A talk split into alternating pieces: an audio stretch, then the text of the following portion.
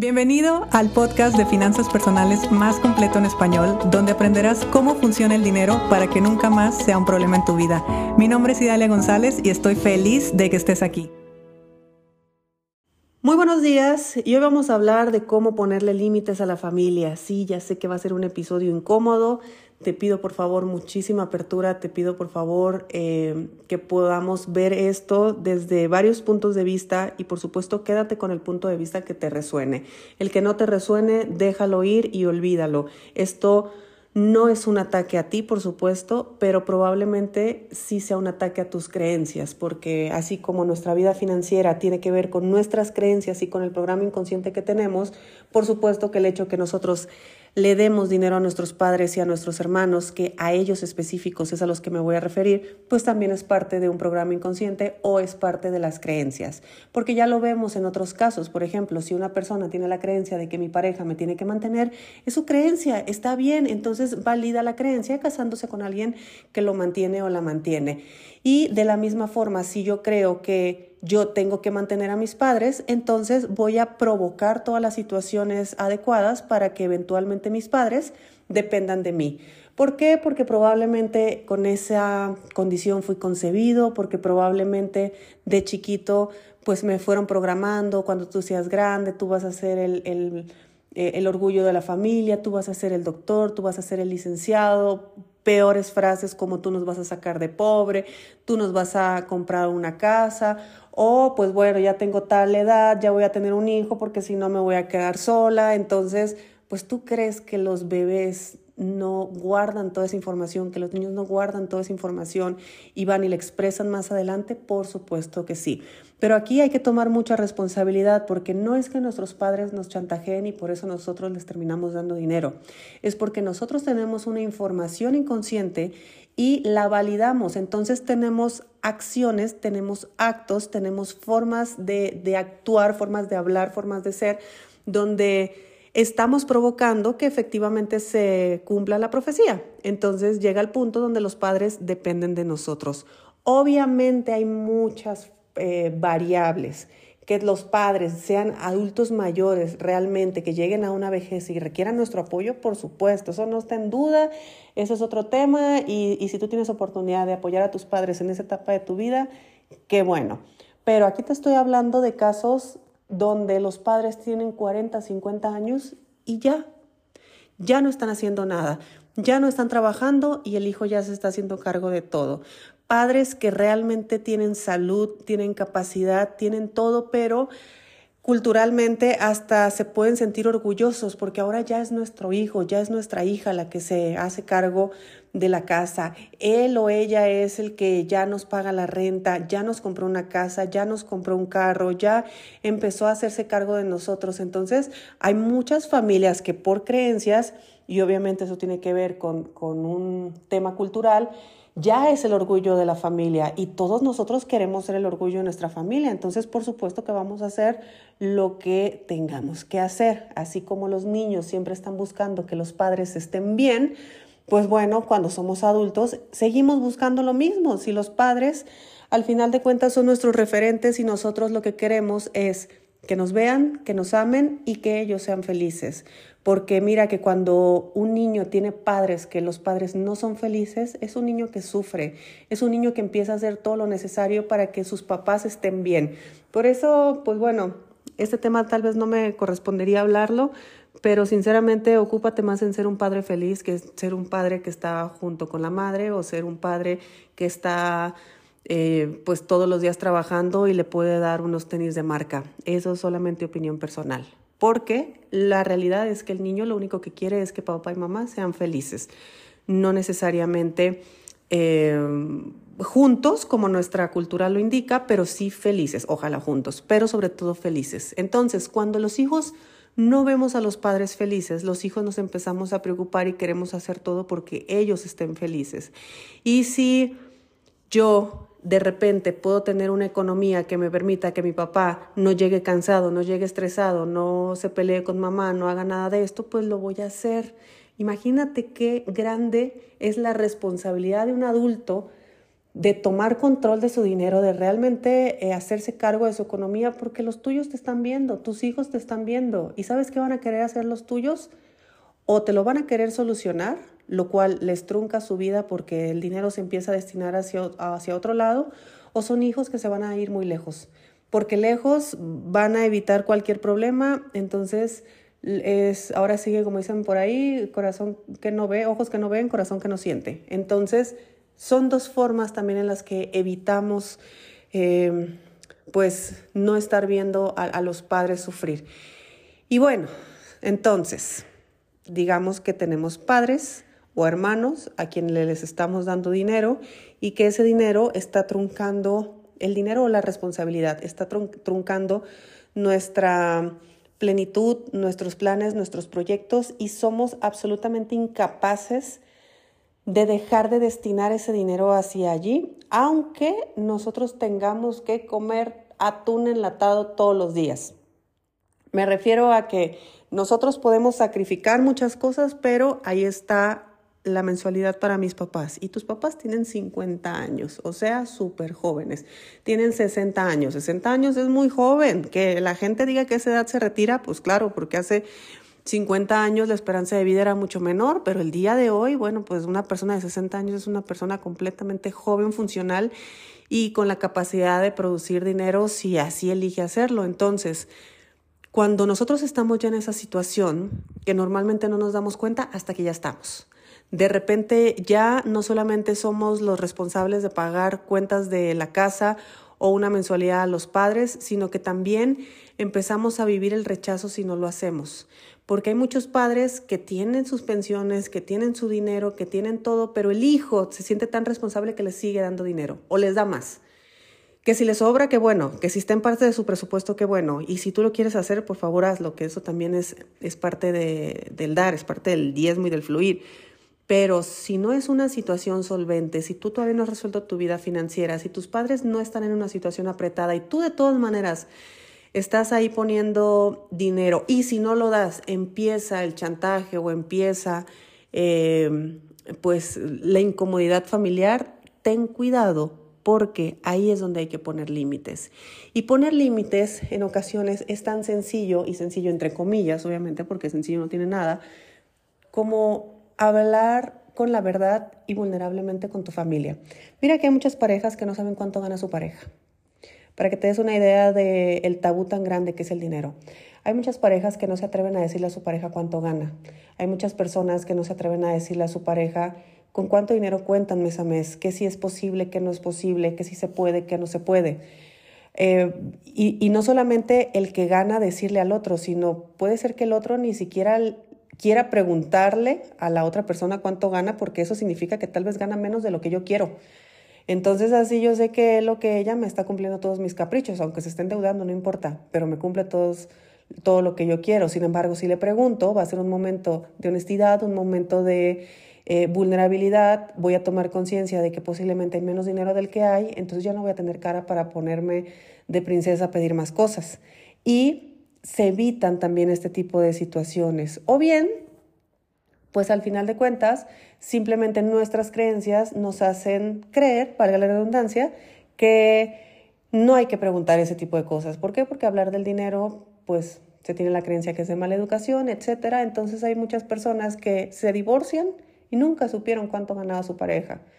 Se separan y a veces hasta se sorprenden porque dice, ay, esta cantidad va a ser de pensión, no, él no lo va a poder pagar. Y luego le piden sus recibos de nómina y dices, ¿en serio esto ganabas? Y mira algo tan importante como es saber realmente con cuánto se cuenta dentro de un hogar, el, dinero de la pareja, eh, pues pasa exactamente lo mismo con la familia, con los hermanos y con, la, con los padres, porque nosotros normalmente no le decimos a nuestros padres cuánto ganamos.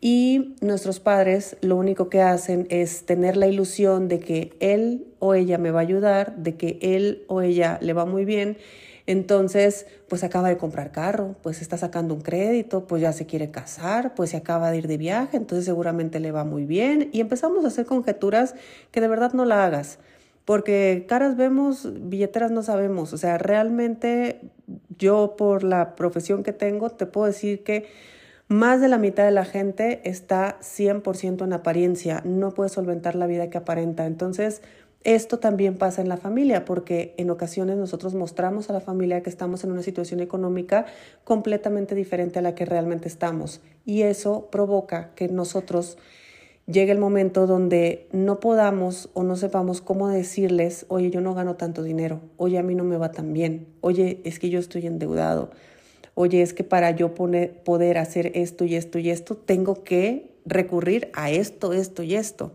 Entonces, los momentos de honestidad y de vulnerabilidad son importantes en la familia, son importantes con, con tu entorno cercano, sobre todo con el entorno al que se está dirigiendo tu dinero, porque muy probablemente tu papá, tu mamá, la persona a la que tú apoyes, cree que a ti te va mucho mejor de lo que realmente te va.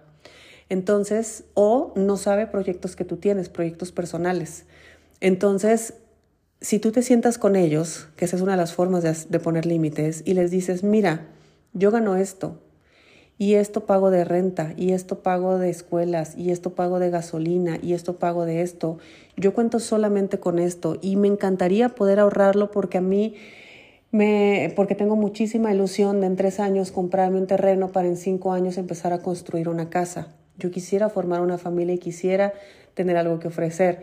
Yo siempre he querido vivir en tal sitio y necesito ahorrar para poder lograr ese objetivo. Yo quiero hacer esto, yo quiero hacer lo otro. ¿Verdad que normalmente no se lo decimos a la, a la familia, no se lo decimos a nuestros padres? Entonces nuestros padres, en muchos casos, por un tema cultural 100%, recordemos que así era antes. Antes tenías 10 hijos, pues los 10 hijos se cooperaban y mantenían a la mamá, mantenían al papá, así de fácil, pero ahorita las generaciones somos uno, dos hijos entonces, con una economía completamente diferente, donde pues tenemos 35 años y seguimos viviendo en casa de los padres, ¿cómo le vamos a hacer para salir y formar una familia, pagar una casa, pagar todo y aparte dirigir dinero hacia los padres? Es realmente complicado. Ya pasaron esas épocas donde simplemente por ser banquero ya tenías la vida resuelta. Eso, eso debe de haber sido muy bueno.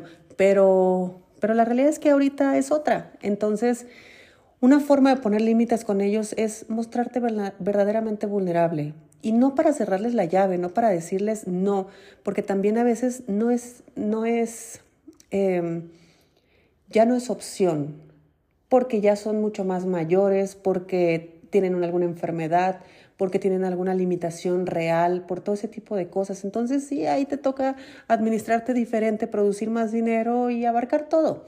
Ya está, eso se tiene asumido, más cuando uno es hijo único. Pero lo que sí es muy complicado es cuando estás viendo que la otra persona tiene salud, la otra persona es joven, la otra persona tiene oportunidades, la otra persona tiene muchas maneras de resolverlo, simplemente que tiene una creencia que le dice que tú como hijo le tienes que resolver la vida. Entonces eso te trunca a ti. Si tú vas con tu padre o vas con tu mamá y le dices exactamente, cómo son tus ingresos, cómo es tu vida financiera, tus compromisos y posiblemente los planes o proyectos que tengas a futuro, ellos lo van a entender perfecto, perfectamente bien lo van a entender. Ellos van a saber, porque eso es lo normal y, y lo natural también, ellos van a saber que tú necesitas poner como prioridad tu vida, porque ellos pusieron como prioridad su vida. Entonces tu dinero se va a destinar a tus proyectos, a lo que tú quieras, y los padres todavía están en edad, todavía tienen salud y todavía tienen muchas formas de hacer las cosas. Casi siempre, no, no es general, pero casi siempre, cuando los hijos están muy ahorcados por tener que darles dinero a los padres, casi siempre los padres no lo saben, o sea, no saben lo que el hijo está batallando y, eh, y los padres podrían vivir perfectamente bien sin el apoyo del hijo. O sea, realmente es el hijo el que necesita darlo por mil motivos y todos inconscientes. Así que, bueno, en este episodio yo solamente quiero plasmarte una solución, una posible alternativa que es esa, hablarlo. Ya sé que pues no va a ser fácil, que me vas a decir, no, mi mamá no va a entender, mi papá no va a entender todo. Pero también es verdad que convertirnos en la empresa que mantiene a toda la familia o convertirnos en el cajero automático de toda la familia, a la única persona que va a perjudicar es a ti. Porque también ahí se ve plasmado nuestro ego. ¿Y sabes qué va a pasar el día que tú faltes? No va a pasar nada, nada. El dinero que tú aportabas lo van a empezar a producir de otra manera, lo van a resolver de otra manera. Entonces, ¿para qué tanto desgaste? Entonces, ¿para qué tanta cosa? Y te estoy hablando obviamente de, ese contexto en particular. Si las personas a quien tú estás apoyando ya son muy mayores, están en una situación crítica, están enfermos, requieren apoyo, por favor apoya, eso es, es eh, casi casi sentido común. Pero no a tu hermano de 30 años que dice que no encuentra trabajo. No, es que ahí eh, estás totalmente en la ley de la no interferencia. Por favor, no interfieras, le resuelves la vida, él sigue estando en el sofá. Ah, es que mi papá, no sé qué, tu papá tiene 50 años tu papá tiene 55 años, por favor, está en la mejor etapa de su vida. Déjalo que sea activo, déjalo que ponga en marcha sus proyectos y apóyalo, por supuesto. Pero el, resolverle la vida financieramente a alguien que sí puede salir adelante por sus propios medios es cortarle las alas 100%. Y de paso nos cortamos las alas nosotros. ¿Por qué?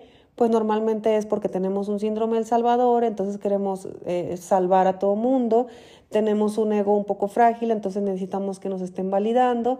Y en fin, ahí hay una serie de eh, temas que se podrían solucionar con el desarrollo personal que es muy importante para poder decir basta y para poder decir, cuentas conmigo y cuentas conmigo de forma incondicional, pero yo no soy responsable de ti. Créeme que cuando llega esa liberación, cuando llega ese punto, cuando tú realmente lo puedes pronunciar, lo puedes decir y lo puedes y puedes poner el límite, las otras personas hasta te empiezan a respetar más. Las otras personas hasta puede ser que se sientan mal por no saber realmente cuál era la, la realidad de tu vida.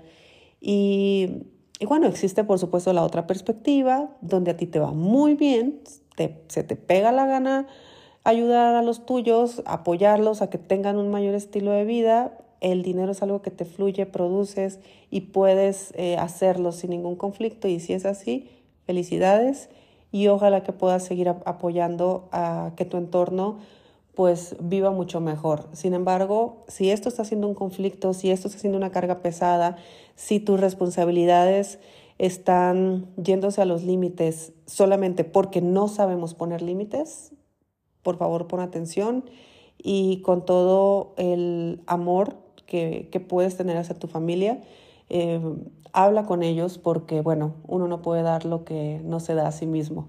Así que el día que tú estés perfectamente bien, sé que vas a poder apoyar a los demás.